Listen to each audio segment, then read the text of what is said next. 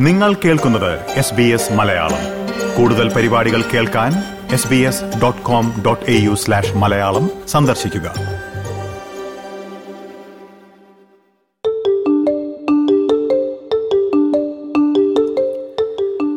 Australian മലയാളികളിൽ നല്ലൊരു ഭാഗം പേർക്കും ഏറെ താല്പര്യമുള്ള വിഷയമാണ് അടുക്കളത്തോട്ടവും കൃഷിയുമെല്ലാം. അടുക്കളത്തോട്ടത്തിനൊപ്പം വീട്ടിൽ തന്നെ മത്സ്യകൃഷിയും കൂടി ചെയ്യാവുന്ന മാർഗമാണ് അക്വാപോണിക്സ്. അക്വാപോണിക്സ് കൃഷിരീതി നടപ്പാക്കുന്നതിനെക്കുറിച്ച് പെർത്തിൽ എൻവയറോൺമെന്റൽ എഞ്ചിനീയറായ ഡോക്ടർ രാജ് കുറുപ്പുമായി എസ് ബി എസ് മലയാളം മുമ്പ് സംസാരിച്ചിരുന്നു. എസ് ബി എസ് മലയാളത്തിന്റെ പ്രൊഡ്യൂസറായിരുന്ന സൽവി മനീഷ് തയ്യാറാക്കിയ ഈ അഭിമുഖം ഒരിക്കൽ കൂടി കേൾക്കാം. ഇത്തരത്തിൽ ഓസ്ട്രേലിയൻ മലയാളികൾ അറിഞ്ഞിരിക്കേണ്ട ഒട്ടേറെ വാർത്തകളും വിശദാംശങ്ങളും ഉപകാരപ്രദമായ കാര്യങ്ങളുമെല്ലാമാണ് എസ് ബി എസ് മലയാളം പതിവായി അവതരിപ്പിക്കാറുള്ളത്. അവ കേൾക്കാനായി എസ് ബി എസ് മലയാളം പോഡ്കാസ്റ്റുകൾ പിന്തുടരാം. നിങ്ങൾ പോഡ്കാസ്റ്റ് കേൾക്കുന്ന എല്ലാ പ്ലാറ്റ്ഫോമുകളിലും എസ് ബി എസ് മലയാളം ലഭിക്കും.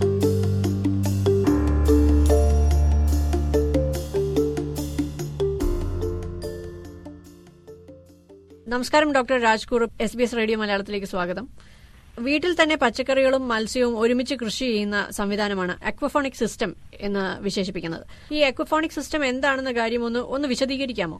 സാദി പറഞ്ഞത് തന്നെയാണ്. അക്വഫോണിക്സ് ഒരു പറയുകയാണെങ്കിൽ കൃഷി ചെയ്യുന്ന രീതിയാണ് മത്സ്യവും പച്ചക്കറികൾ ഒരുമിച്ച് കൃഷി ചെയ്യാവുന്ന ഒരു ഇന്റഗ്രേറ്റഡ് സിസ്റ്റമാണ് അക്വാപോണിക്സ് ഇപ്പൊ അക്വാപോണിക്സ് സിസ്റ്റത്തിൽ ഒരു ടാങ്കിനകത്ത് നമ്മൾ ഫിഷിനെ ഇടുന്നു അക്വേറിയം പോലെ. ടാങ്കിന്റെ സൈസ് എത്ര വേണമെങ്കിലും ആകാം നമ്മുടെ ഇഷ്ടം അനുസരിച്ചിട്ട്. ആ ടാങ്കിൽ ഉള്ള ഫിഷിനുള്ള ആഹാരം കൊടുക്കുമ്പോൾ ഉണ്ടാവുന്ന വേസ്റ്റ് മത്സ്യത്തിന്റെ അവശിഷ്ടങ്ങൾ ഉണ്ടാവുന്ന ഇത് റീസർക്കുലേറ്റ് ചെയ്ത് ഒരു ഫിൽറ്റർ ബെഡിൽ കൂടെ വിടുമ്പോൾ ആ ഫിൽറ്റർ ബെഡിൽ നമുക്ക് ആവശ്യമുള്ള പച്ചക്കറികളാണ് നടുന്നത്. ആ പച്ചക്കറികൾ ഈ നൈട്രജനും ഫോസ്ഫറസും മറ്റ് ട്രേസ് എലമെന്റ്സും അതിൽ നിന്ന് വലിച്ചെടുത്തിട്ട് അതൊരു കൃഷി രീതിയായിട്ട് വരുന്ന സംവിധാനത്തിനെയാണ് അക്വാപോണിക് സിസ്റ്റം എന്ന് പറയുന്നത്. ഒരു എഞ്ചിനീയർഡ് സിസ്റ്റമാണ് ഇത് നാച്ചുറലി നാട്ടിൽ നെൽകൃഷിയിലൂടെ മത്സ്യങ്ങൾ കൃഷി ചെയ്യുന്ന സംവിധാനം പണ്ട് തൊട്ടേ ഉണ്ട്. ഏകദേശം അതുപോലെയുള്ള ഒരു സിസ്റ്റം തന്നെയാണിത്. ഓക്കെ. അതായത് ഒരു തട്ടിൽ മത്സ്യവും ഒരു തട്ടിൽ പച്ചക്കറികളും നട്ടു കഴിഞ്ഞാൽ മത്സ്യം പുറപ്പെടുവിക്കുന്ന വേസ്റ്റ് നിറഞ്ഞ ആ വെള്ളം റീസൈക്കിൾ ചെയ്ത് ഈ പച്ചക്കറിയും കൂടി നനച്ചുകൊണ്ട് പോകുന്നു. അങ്ങനെ ആ ഒരു റീസൈക്ലിംഗ് സിസ്റ്റം ഇങ്ങനെ പോയിക്കൊണ്ടിരിക്കണം അതുമൂലം ഈ മീൻ കിടക്കുന്ന വെള്ളം ചീത്തയാകത്തുമില്ല. എന്നാൽ പച്ചക്കറിക്ക് വെള്ളം ലഭിക്കുകയും ചെയ്യും. അതെ പച്ചക്കറിക്ക് വെള്ളവും വളവും ലഭിക്കും. വെള്ളവും വളവും ലഭിക്കും. കൂടാതെ മീൻ മത്സ്യം താഴെ വളരുകയും ചെയ്യുന്നു. മത്സ്യം താഴെ വളരുകയും ചെയ്യും ഓക്കെ അപ്പൊ സാധാരണഗതിയിൽ നമ്മൾ കൂടുതൽ വളങ്ങളൊന്നും ഇതിന് ചെടിക്ക് വേറെ സ്പെഷ്യലായിട്ട് കൊടുക്കണ്ട. ഈ മത്സ്യത്തിന്റെ വേസ്റ്റ് കൊണ്ട് തന്നെ ഈ ചെടിക്ക് വളവും നനവും ലഭിച്ചോളും. അതെ പ്രത്യേകിച്ച് വളം ചേർക്കേണ്ട ആവശ്യം സാധാരണഗതിയിൽ വരത്തില്ല. നമ്മളിപ്പോ ഒരു സിസ്റ്റം സെറ്റപ്പ് ചെയ്ത് കഴിഞ്ഞാൽ നമ്മൾ നോക്കേണ്ടത് മെക്കാനിക്കൽ ഫോൾസ് വല്ലതും വന്നിട്ടുണ്ടോ എന്നുള്ളതല്ലാതെ ഇതൊരു ഡൈനാമിക് സിസ്റ്റം അല്ലേ? എപ്പോഴും വർക്ക് ചെയ്തുകൊണ്ടിരിക്കുന്ന പമ്പും മെക്കാ പൈപ്പ് ഫിറ്റിംഗ്സും ഒക്കെ ആവുന്നുണ്ട് സാധാരണഗതിയിൽ എന്തെങ്കിലും പൊട്ടാനോ പമ്പോ പാവാനോ ഒക്കെയുള്ള സാധ്യതയുണ്ട്. അതൊന്ന് കെയർ ചെയ്യുന്നതല്ലാതെ നമ്മൾ പിന്നെ ട്വന്റി ഫോർ സെവൻ അല്ലെങ്കിൽ നമ്മൾ നാട്ടിൽ സാധാരണ കൃഷി ചെയ്യുമ്പോൾ ഒരുപാട് കള പറിക്കണം അല്ലെങ്കിൽ പിന്നെ വളം ഒരുപാട് ഇടണം വെള്ളം ദിവസം ഒഴിക്കണം. അങ്ങനെയുള്ള ഒരു നമ്മൾ ചെലവാക്കുന്ന സമയം വളരെ വളരെ കുറച്ച് മതി. ഓക്കെ അപ്പൊ ഇതെങ്ങനെയാണ് ഇത് പ്രവർത്തിക്കുന്നത്? മോട്ടോർ വെച്ചിട്ടാണ് സാധാരണഗതിയിൽ വെള്ളം പിന്നെ കാരണം ഒരു മേളിന്ന് താഴോട്ട് വന്നു കഴിഞ്ഞാൽ തിരിച്ച് മേലോട്ട് പോകണമല്ലോ അപ്പൊ ഏതെങ്കിലും ഒരു ഭാഗത്ത് ഒരു മോട്ടർ വേണ്ടി വരും നമുക്ക് അപ്പൊ ഒരു ടബിൽ അല്ലെങ്കിൽ ഒരു ടാങ്കിൽ ഇപ്പൊ എന്റെ വീട്ടിലാണെങ്കിൽ ഞങ്ങൾ സ്വിമ്മിംഗ് പൂൾ ഞങ്ങൾ ഉപയോഗിക്കാറില്ല അതുകൊണ്ട് ആ സ്വിമ്മിംഗ് പൂൾ വെറുതെ പത്ത് രണ്ടായിരം ഡോളർ ഒരു വർഷം ചെലവാക്കേണ്ട മെയിന്റനൻസിനും റീപ്ലേസ്മെന്റിനും ഒക്കെ ആയിട്ട് വെറുതെ ഇങ്ങനെ ഇടുന്നതിന് പകരം ഞാൻ റീസൈക്ലിംഗ് സിസ്റ്റം ചെയ്യാമെന്ന് വെച്ചിട്ട് ഞാൻ സിസ്റ്റം സെറ്റപ്പ് ചെയ്തതാണ് അപ്പൊ സ്വിമ്മിംഗ് പൂളിൽ ഞാനൊരു സമ്മേഴ്സിബിൾ പമ്പ് അപ്പൊ ആ സമ്മർദ്ദത്തിൽ പമ്പ് വെള്ളം പുറത്തേക്ക് വിടുമ്പോൾ അത് സ്പ്ലിറ്റ് ചെയ്ത് ഒരു ഭാഗത്തിലുള്ള വെള്ളം ഒരു വെഞ്ചുറി എയറേഷൻ സിസ്റ്റം എന്ന് പറയും. അപ്പൊ ആ വെഞ്ചുറി എയറേഷൻ സിസ്റ്റം കണ്ടിന്യൂസ് ആയിട്ട് എയറേറ്റ് ചെയ്തുകൊണ്ടിരിക്കും. സപ്ലിമെന്ററി ഓക്സിജൻ കൊടുക്കാനായിട്ട് അഡീഷണൽ ഓക്സിജൻ കൊടുക്കാനായിട്ട്. അപ്പൊ ബാക്കി വരുന്ന വെള്ളത്തിന് പിന്നെ ആറ് ഫിൽറ്റർ ബെഡിൽ കൂടെ ഒരേ സമയത്ത് കയറ്റി ഇറക്കി വിടുന്നതാണ് എന്റെ സിസ്റ്റം ഇപ്പൊ ആറ് സ്ക്വയർ മീറ്റർ ആണ് എന്റെ ഗ്രോ ബെഡിന്റെ ഏരിയ. അപ്പൊ ഈ ആറ് സ്ക്വയർ മീറ്റർ ഉള്ള ഏരിയയിൽ ഞങ്ങൾക്ക് ആവശ്യമായ പച്ചക്കറികൾ ധാരാളം കിട്ടുന്നുണ്ട്. ഞങ്ങൾ സ്വിമ്മിംഗ് പൂളിൽ ഒരു പമ്പ് ഉണ്ട്. ആ പമ്പ് ഒരു ഫോർ ഹൺഡ്രഡ് വാട്ട്സ് പമ്പാണത് നൂറ്റി ഇരുപത് ഇരുന്നൂറ് ഡോളറിന് മറ്റ ബർണിങ്സ് മേടിച്ച ഒരു പമ്പാണ് അപ്പൊ ആ ഒരു സമ്മർസിബിൾ പമ്പ് ഇതിങ്ങനെ കണ്ടിന്യൂസ് ആയിട്ട് വർക്ക് ചെയ്തുകൊണ്ടിരിക്കുന്ന ഒരു പമ്പാണ് ഇപ്പൊ കുറച്ച് നമ്മൾ പ്രിൻസിപ്പൾസ് അറിയണം. എന്നാൽ അത് വെച്ചിട്ട് നമ്മൾ ചെയ്യുകയാണെങ്കിൽ വളരെ വില കുറഞ്ഞ രീതിയിൽ നോക്കുകയാണെങ്കിലും സോളാർ സിസ്റ്റം ഇപ്പൊ പല വീടുകളിലും ഉണ്ട്. പകൽ സമയത്ത് ഇലക്ട്രിസിറ്റിക്ക് വലിയ ഡിമാൻഡ് വരുന്നില്ല. ഓക്കെ. ഇപ്പൊ നമ്മുടെ ഓസ്ട്രേലിയ നോക്കുവാണെങ്കിൽ ചെറിയ ബാക്ക്യാർഡും വലിയ ബാക്ക്യാർഡും ഒക്കെ ഉള്ളവരുണ്ട്. അപ്പൊ ഇത് ഏതൊക്കെ രീതിയിൽ ഈ അക്വഫോണിക് രീതി നമുക്ക് ബാക്ക്യാർഡിൽ പരീക്ഷിക്കാം? ഇത് ഇപ്പം മൈക്രോ ലെവൽ അക്വാപോണിക് സിസ്റ്റം തൊട്ട് വളരെ ഹൈ ലെവൽ കമേഴ്ഷ്യൽ ലെവലിലുള്ള അക്വാഫോണിക് സിസ്റ്റം വേറെ ഇന്ന് ഓസ്ട്രേലിയയിലുണ്ട്. ലോകത്തിന്റെ പല ഭാഗത്തുണ്ട് യു എസിലൊക്കെ ഒത്തിരി മലയാളികൾ ഒത്തിരി പേര് ചെയ്യുന്നവരുമുണ്ട്. അപ്പൊ ഈ ചെറിയ അക്വേറിയത്തിനകത്ത് അല്ലെങ്കിൽ രണ്ട് മൂന്ന് ഗോൾഡ് ഫിഷറി ടബിലിട്ടിട്ട് പിന്നെ മിന്റ് അങ്ങനെയുള്ള വളർത്തുന്ന ഒരു സിസ്റ്റം വരെ ഉണ്ട്. അടുക്കള അടുക്കളക്കകത്ത് ആവശ്യത്തിലുള്ള മിന്റോ അല്ലെങ്കിൽ ബാസിലോ അങ്ങനെ ചെയ്യുന്ന ചെറിയ രണ്ട് മൂന്ന് ഗോൾഡ് ഫിഷിനെ മറ്റോ ഇട്ടിട്ടുള്ള ചെറിയ സിസ്റ്റം അപ്പൊ ചെറിയൊരു പമ്പ് ചിലപ്പോൾ പ്രവർത്തിച്ചു ചില പമ്പില്ലാതെ തന്നെ ചെയ്യുന്നവരുണ്ട് അത് തൊട്ട് വളരെ ഇപ്പം ബാക്ക് യാർഡിന്റെ സൈസ് ഇമ്പോർട്ടന്റ് ആണ്. പക്ഷെ ഇപ്പൊ ഒരു അമ്പത് ഫിഷൊക്കെ ഇടുന്നതിനായിട്ട് വലിയ ബാക്ക് യാർഡൊന്നും വേണ്ട. കാരണം നമ്മൾ ടാങ്ക് മേടിക്കാൻ കിട്ടും. പലതരത്തിലുള്ള ടാങ്കുകളുണ്ട്. ആ ടാങ്കുകളിനകത്തും പിന്നെ അതിന്റെ മേളിൽ തന്നെ നമുക്ക് ഫിൽറ്റർ ബെഡ് ഗ്രോ ബെഡ് വെക്കാൻ പറ്റും. അപ്പൊ അതുകൊണ്ടൊരു ടു ടു ഫൈവ് സ്ക്വയർ മീറ്ററോ അല്ലെങ്കിൽ ടെൻ സ്ക്വയർ മീറ്ററോ ഒക്കെ നമ്മുടെ സ്ഥലം അനുസരിച്ചിട്ട് ചെയ്യാൻ പറ്റും. പിന്നെ വലിയ ബാക്കേജ് ആണെങ്കിൽ പിന്നെ കുറച്ച് കാര്യമായിട്ട് ചെയ്യണമെന്നുള്ളവർക്ക് ഗ്രീൻ ഹൗസ് ഒക്കെ വെച്ചിട്ട് ചെയ്യുവാണെങ്കിൽ കുറച്ചുകൂടെ കീടങ്ങളൊക്കെ ചെടികളിൽ കണ്ടെയ്ൻ ചെയ്യാൻ എളുപ്പമാണ്. ഓക്കെ അപ്പൊ ഈ ഗ്രോ ബെഡ് എന്ന് പറയുന്നത് ഈ പച്ചക്കറികൾ കൃഷി ചെയ്യാനുള്ള അല്ലെ ആ ബെഡ്. ഇപ്പൊ പല രീതിയിൽ നമുക്കിത് ചെയ്യാം. ഗ്രോ ബെഡ് തന്നെ വേണമെന്നില്ല. ഈ രീതിയിൽ പൈപ്പ് ഇട്ട് വഴി ചെയ്യുന്നവരുണ്ട്. ഇപ്പൊ വീടിനകത്ത് നമുക്ക് നമ്മുടെ അക്വേറിയം പോലും കൺവേർട്ട് ചെയ്ത് ചെയ്യുന്നത് പോലെ three hundred litre tank five hundred litre tank I B C എന്ന് പറയുന്ന ഇപ്പൊ കോമൺ ആയിട്ട് ലിക്വിഡ് ഒക്കെ ട്രാൻസ്ഫർ ചെയ്യാനായിട്ട് ഉപയോഗിക്കുന്ന ഒരു ഇന്റർമീഡിയറ്റ് ബൾക്ക് കണ്ടെയ്നർ എന്ന് പറയുന്ന ഒരു ടാങ്കിലുണ്ട് ഒരു മീറ്റർ ക്യൂബ് ആണ് സാധാരണ അതിന്റെ വോളിയം അപ്പൊ ഈ സാധനം രണ്ടായിട്ട് കട്ട് ചെയ്തിട്ട് സെവൻ ഹൺഡ്രഡ് ലിറ്റർ ടാങ്ക് ആയിരിക്കും ബോളിയുള്ളത്. മറ്റത് ബാക്കിയുള്ളത് ഗ്രോ ബെഡ് ആയിട്ട് ഉപയോഗിക്കും. അതിനൊരു നൂറ് നൂറ്റി അമ്പത് ഡോളർ ഒരു പമ്പിന് ഒരു അമ്പത് അറുപത് ഡോളറിന്റെ പമ്പും കിട്ടും. ഗ്രാവലെല്ലാം കൂടെ ആയിട്ട് മേ ബി ഒരു നൂറ് ഡോളർ ഇപ്പൊ പത്ത് മുന്നൂറ് ഡോളറിനകത്ത് നമുക്ക് ഈ സാധനം സെറ്റപ്പ് ചെയ്യാൻ പറ്റും. അപ്പൊ അങ്ങനത്തെ ഉണ്ട്. അല്ലാതെ കമേഴ്ഷ്യലി നമ്മൾ പറഞ്ഞു കഴിഞ്ഞാൽ ചെയ്തു തരുന്ന ഏത് ബോളി ഇപ്പൊ നമുക്ക് ഇരുന്നൂറ് ഫിഷ് വേണോ? നൂറ് ഫിഷ് വേണോ? അതനുസരിച്ചിട്ട് ബാക്ക് കാൽക്കുലേറ്റ് ചെയ്തിട്ട് ഇത്ര ഗ്രോ ബെഡിന്റെ ഏരിയ വേണം. ഇത്രയാണ് ടാങ്കിന്റെ ഇത് വോളിയം. അത് അതനുസരിച്ച് നമുക്ക് ചെയ്യാൻ പറ്റും. ഓക്കെ. നമ്മുടെ ബാക്ക് യാർഡിലെ അക്വഫോണിക് സിസ്റ്റം ഉപയോഗിക്കുന്നത് കൊണ്ടുള്ള ഗുണങ്ങൾ എന്തൊക്കെയാണ്? ബാക്ക് യാർഡ് പച്ചക്കറി ചെയ്യുന്നതും ഒരു ലാഭം ഉണ്ടാക്കാനുള്ള ഒരു പച്ചക്കറിയല്ല. നമ്മുടെ വീട്ടിലെ നമ്മൾ കൃഷി ചെയ്യുന്നതുകൊണ്ട് കടയിൽ നിന്ന് മേടിക്കുന്നതിനേക്കാൾ ലാഭത്തിൽ മിക്കവാറും കിട്ടാനുള്ള സാധ്യത കുറവാണ്. സ്പെഷ്യലി ഓസ്ട്രേലിയ പോലുള്ള ഒരു സ്ഥലത്ത് കുറച്ച് സമയം സ്പെൻഡ് ചെയ്യാനുള്ള മനസ്സിനൊരു സ്വാതന്ത്ര്യം കിട്ടുന്ന ഒരു സംവിധാനമായിട്ടാണ് ഇതിനെ കാണേണ്ടത്. പിന്നെ നമ്മൾ സാധാരണ പച്ചക്കറിക്ക് ഉപയോഗിക്കുന്ന പച്ചക്കറി വളർത്താൻ അടുക്കളത്തോട്ടത്തിന് ഉപയോഗിക്കുന്ന വെള്ളത്തിന്റെ അഞ്ച് തൊട്ട് പത്ത് ശതമാനം വെള്ളം മതി ഇത് ചെയ്യാനായിട്ട്.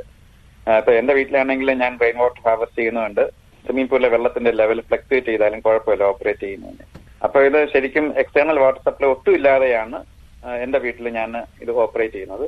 പക്ഷെ റെയിൻ വാട്ടർ ആയതുകൊണ്ട് മിനറൽസ് കുറവായതുകൊണ്ട് കുറച്ച് ചിലപ്പോൾ കാൽസ്യം ക്ലോറൈഡ് അങ്ങനെ കുറച്ച് അഡീഷൻസ് വല്ലതും വേണ്ടി വരും. സലിനിറ്റി പർട്ടിക്കുലർ സലിനിറ്റി ലെവലാക്കാനായിട്ട് കണ്ടക്ടിവിറ്റി ലെവൽ ഒരു പർട്ടിക്കുലർ ലെവലാക്കാനായിട്ട് അല്ലാതെ നമ്മൾ വെള്ളം ശരിക്കും എക്സ്റ്റേണൽ വാട്ടർ വേണ്ടി വരുന്നില്ല ഞങ്ങൾക്ക്. അഞ്ചു തൊട്ട് പത്ത് ശതമാനം വെള്ളം കൊണ്ട് നമുക്ക് ആവശ്യമായ ചീരയും ബാക്കിയുള്ള പച്ചക്കറികളും നമുക്ക് കൃഷി ചെയ്യാൻ പറ്റുന്ന ഒരു സംവിധാനം ഒരു അമ്പതോ നൂറോ എണ്ണം ഫിഷ് നമുക്ക് കൃഷി ചെയ്യാൻ പറ്റും.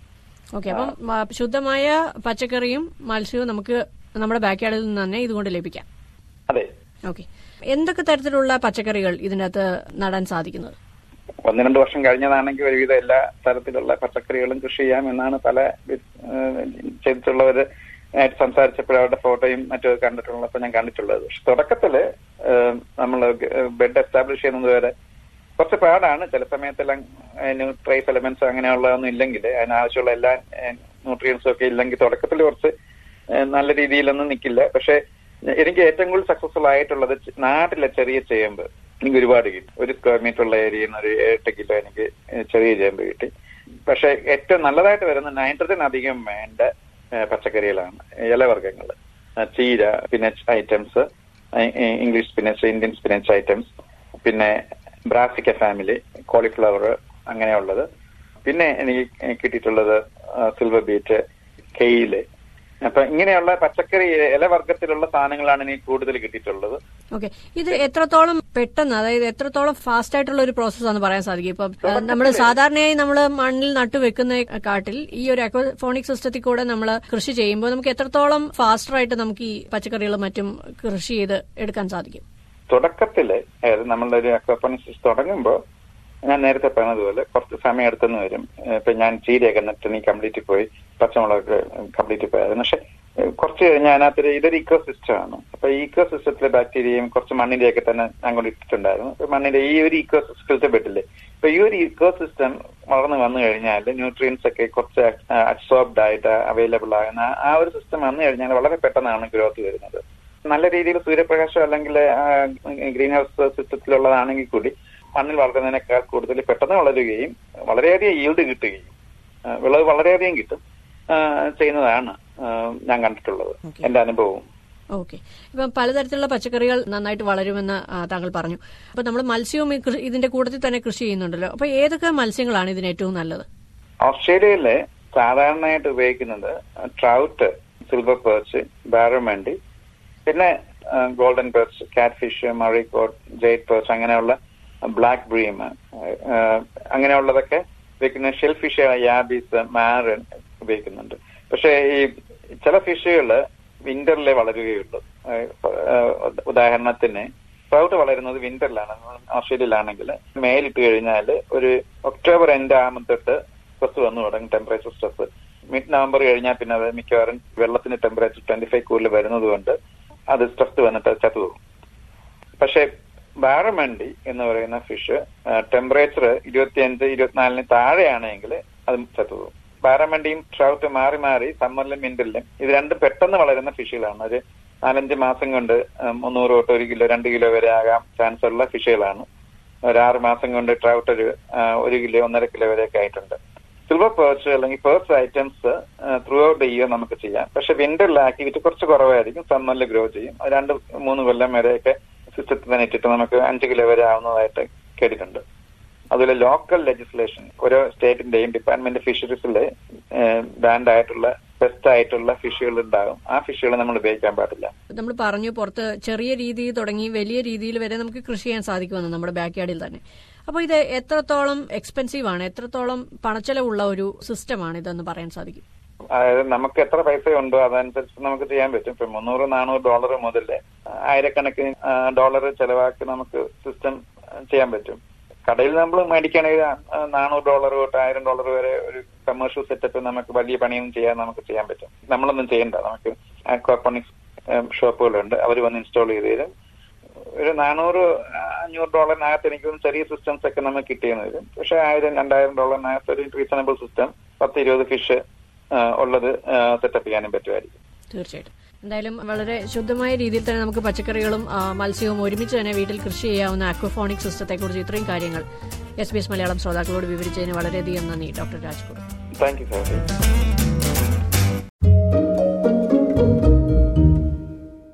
വീട്ടിൽ അടുക്കളത്തോട്ടത്തിനൊപ്പം മത്സ്യകൃഷി കൂടി നടത്താവുന്ന അക്വാപോണിക് സംവിധാനത്തെക്കുറിച്ചാണ് ഇതുവരെ കേട്ടത്. പെർത്തിൽ എൻവയറൺമെന്റൽ എഞ്ചിനീയറായ ഡോക്ടർ രാജ് കുറുപ്പുമായി മുൻപ് എസ് ബി എസ് മലയാളം നടത്തിയ അഭിമുഖമാണ് ഇപ്പോൾ വീണ്ടും നൽകിയത്. ഇത്തരം കൂടുതൽ അഭിമുഖങ്ങൾ കേൾക്കാനായി S B S Malayalam website സന്ദർശിക്കുക. ഇതുപോലുള്ള കൂടുതൽ പരിപാടികൾ കേൾക്കണമെന്നുണ്ടോ? ആപ്പിൾ പോഡ്കാസ്റ്റിലും ഗൂഗിൾ പോഡ്കാസ്റ്റിലും സ്പോട്ടിഫൈയിലും കേൾക്കാം. അല്ലെങ്കിൽ നിങ്ങൾ പോഡ്കാസ്റ്റ് കേൾക്കുന്ന മറ്റെവിടെയും.